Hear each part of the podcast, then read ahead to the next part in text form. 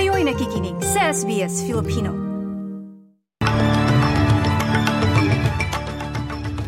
Sa ulo ng mga balita, hidwaan sa pagitan ng Pakistan at Iran pinangangambahang lalala. Presidente ng Australian Council of Trade Unions, duda sa unemployment rate, posible umanong may tinatago. At sa Pilipinas, charter change umuusad na, anim na raang munisipyo at syudad pumirma na.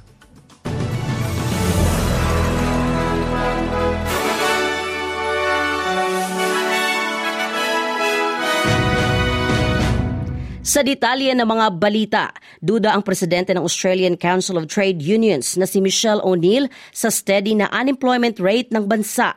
Ayon dito, posibleng umanong may tinatago sa tunay na trend ng labor market. Lumabas kasi sa datos na ang bilang ng mga naka-full-time job noong Disyembre ay biglang bumagsak ng halos 107,000 bilang bahagi ng pinakamalaking bu- buwanang pagbaba sa sa employment mula nang maganap ang lockdown dahil sa COVID-19.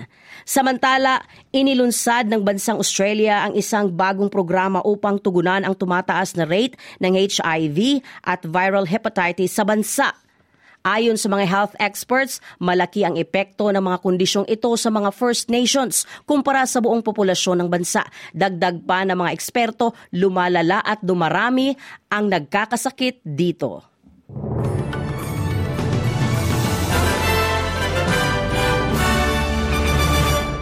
Balita sa labas ng bansa, pinangangambahang magkakaroon ng mga lawakang hidwaan sa rehiyon sa gitnang silangan matapos na mag-launch ng retaliatory attacks ang Pakistan laban sa Iran. Dalawang araw matapos ang pagsalakay ng Iran sa mga base ng isa pang grupo sa Pakistan.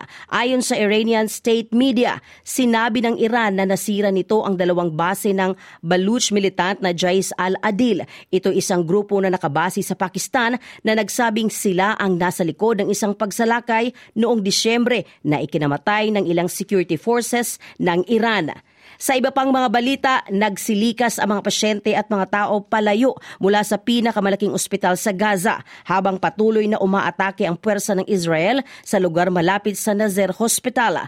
Ang pinakamabigat na laban ng taon hanggang ngayon ay nagaganap sa Khan Yunis. Ito ay isang lungsod na nagbibigay ng kanlungan sa daang-daang libong tao na tumakas mula sa hilaga noong nung simula pa ang digmaan noong Oktubre 2023. Balita mula sa Pilipinas, nakatanggap na ng ang Commission on Elections o COMELEC ng mga pirma para sa People's Initiative sa isusulong na charter change o CHACHA mula sa 600 na mga munisipalidad at syudad sa bansa. Ayon kay COMELEC Chairman George Garcia, kulang-kulang 600 na lungsod at syudad ang nasa proseso ng classification para itugma kung saang partikular na distrito na sasakop ang mga ito. Patuloy rin ang kanilang mga lokal na tanggapan sa pagtanggap ng mga signature forms habang sinusuri naman ng COMELEC main office kung saang mga legislative districts kabilang ang mga munisipyo at syudad na ito.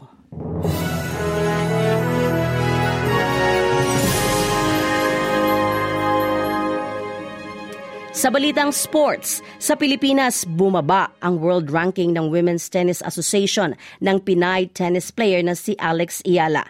Mula sa dating 185 sa pagsisimula ng taon ay nasa number 187 na ito sa pinakahuling ranking ng WTA. Isa sa nakikitang dahilan nito ay ang maagang pagkatalo niya sa 2024 Australian Open sa Melbourne noong nakaraang linggo. Kasama rin dito ang unang round na pagkatalo niya sa Canberra World Workday International laban kay Celine Naif ng Switzerland na ang nagsabing na ang nasabing turneyo ay itinuturing bilang warm-up para sa Australian Open. Samantala, tinanghal bilang ambassador ng Saudi Tennis Federation si Rafael Nadal. Magiging trabaho ng 22nd timer Grand Slam champion ang magtayo magtungo sa Saudi Arabia kada taon para turuan ang mga bata ng magka-interest na mga ang mga ito sa larong tennis. Sinabi ng Spanish tennis star na nakikita niya ang potensyal ng maraming mga bata sa Saudi na mangingibabaw sa nasabing sports. Noong nakaraang taon ay naging panauhin si Nadal sa isang tennis clinic sa Riyadh, Saudi Arabia. Hindi na naglaro sa Australian Open si Nadal dahil sa muscle injury at noong nakaraang taon ay naging balakid ang kanyang problema sa bewang.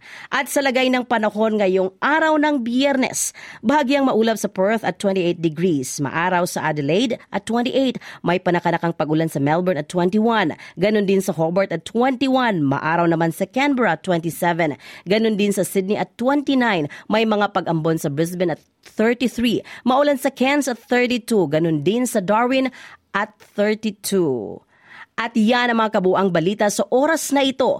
Abangan si Annalyn Violata para sa ikalawang bahagi ng ating programa. Ako po, si Sheila Joy Labrador, ang inyong lingkod para sa SBS Filipino.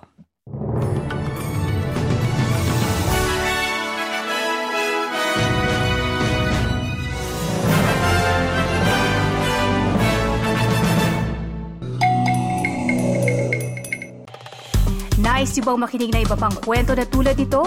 Makinig sa Apple Podcast, Google Podcast, Spotify o sa iba pang podcast apps.